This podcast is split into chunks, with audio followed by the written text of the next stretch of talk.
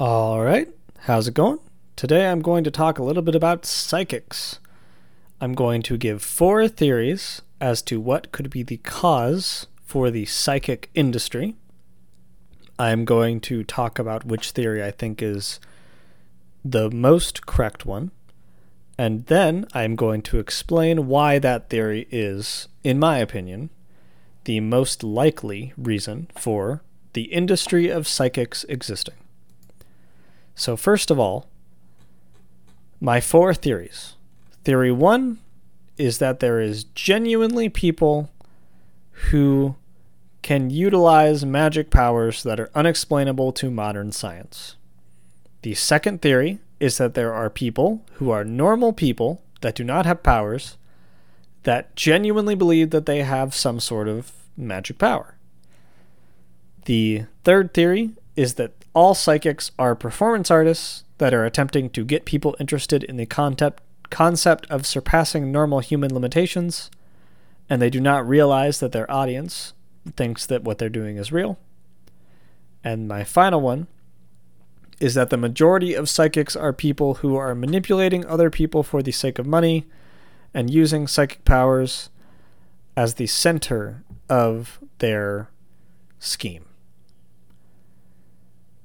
Now, this is probably not surprising, but I think that theory number four is the most likely. I think that most psychics are people who are intentionally, uh, uh, basically intentionally attempting to get gullible people to believe that they have psychic powers for the purpose of repeatedly milking money from them.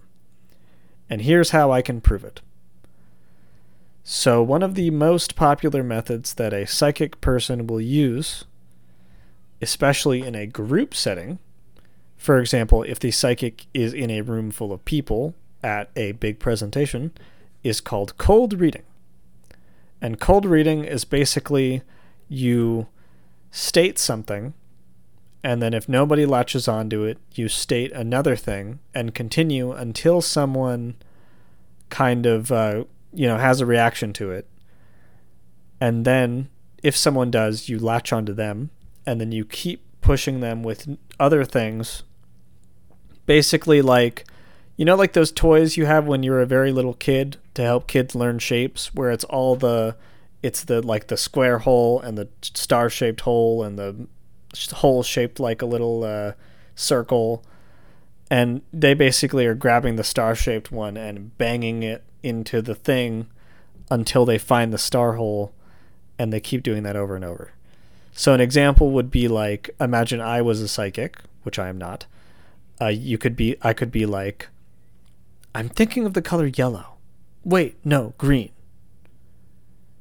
You're interested in the color green, right? Is that because you have a a relative that's favorite color is green? Yes, yes. Is it your mother? Wait, no, your sister? Your sister, right. Is she sick? And so on and so on forever. Now, it's very easy to dis- disprove this because there are many cases where psychics can go a long period of time during their performance uh, before actually finding a key word that someone latches onto. But how come the audience doesn't notice that? You know, how come the audience doesn't look at that and go like, "Wait, this guy's not telling the truth here. This guy's lying." There is a study, which I will pull up the name of real quick here. So it is called. Uh, it is a study called Paranormal Psychic Believers and Skeptics, a large scale test of the cognitive difference hypothesis, which is testing a thing called the memory distortion hypothesis, which states that uh, an enhanced susceptibility to memory errors and biases increases the likelihood that some people will selectively recall facts or events that support their psychic beliefs. For example, a believer may be biased to selectively remember a fortune teller's correct predictions, or to distort their own memory to conform to these predictions, helping to create and reinforce their beliefs in such psychic phenomena which is pretty interesting. So basically, there exists a thing in the human mind which makes it so people will that already have kind of a bias towards the supernatural, which makes sense when you're you know, going to a live event where a psychic will be present. So you're already primed to believe that you're going to a place where a psychic will be hanging out and doing their psychic stuff. Uh, you'll be there, and then while you're there, even if there's 20 predictions and 18 of them are not true, you're going to look at the two that are true and be like, whoa, there was something going on there. And, you know, you'll believe in psychics even though the there is large amounts of evidence to the contrary. Now, let's give another example of a test you could do and ways that you could prevent it from being sabotaged. So, let's say that you have a big room, right? There's nothing in the room except for a large wooden box. The box is not see through in any way, and you have an object inside of the box which you have placed there before these psychics are able to go into the room. So these psychics have no idea what's in the box. You give each of them a piece of paper and tell them one at a time, chosen randomly, like the order of them going in chosen randomly, that they will go in and they have five minutes to use whatever supposed powers they have at their disposal to see inside the box and write down on that piece of paper or draw or whatever what they think is inside. And then you take all those 10 pieces of paper, let's say you have 10 psychics that you've gotten for this experiment. You would take those 10 pieces of paper and then you would compare them. Now, if it somehow ended up, so let's say that the object that you chose is a small red race car, like a model of a race car. Now, if a bunch of them say that the object in the box had four wheels, let's say if seven of the uh, 10 psychics said that, and then another two of the psychics said, oh, the object in there is definitely red, then you might say, hmm, there's something to this.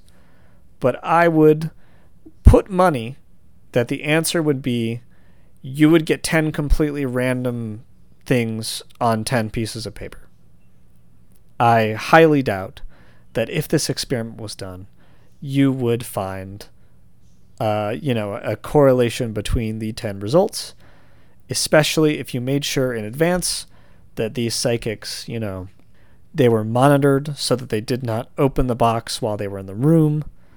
Uh, you also make sure that they do not have equipment on them which could potentially be used to see through the box in some way. So, like, for example, you make sure they're not allowed to touch the box, you make sure they're not allowed to shake the box up and down.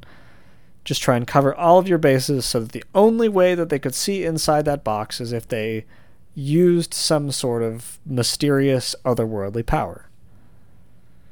So that immediately makes it so that the theory is something that you can test which, as we've been stating in this class, is really important. And also, my theory my theory does not assume that these powers exist, which would call into question a lot of what we know about modern science. My theory would give a easy explanation for why people would pay large amounts of money for psychics and why someone would want to be a psychic because the answer is they're making a large amount of money from it. And obviously you would want money, right? it also explains why people would continue to go back to these psychics. So, if you had actual psychic powers, right? Why would you make someone pay for them? That's another thing. Uh, I really do think that my explanation that all or the ma- vast majority of psychics are people purposefully knowing that they are not telling the truth and trying to make money from the people that they use their supposed powers on. I think that it is the most likely explanation. It is the easiest one to test.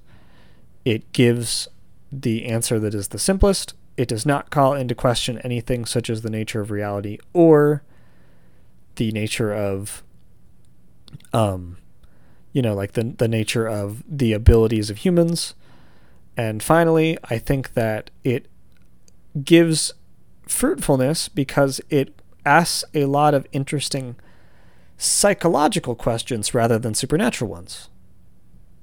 So, that is why I believe that my theory makes the most sense and explains the industry of psychic phenomenon.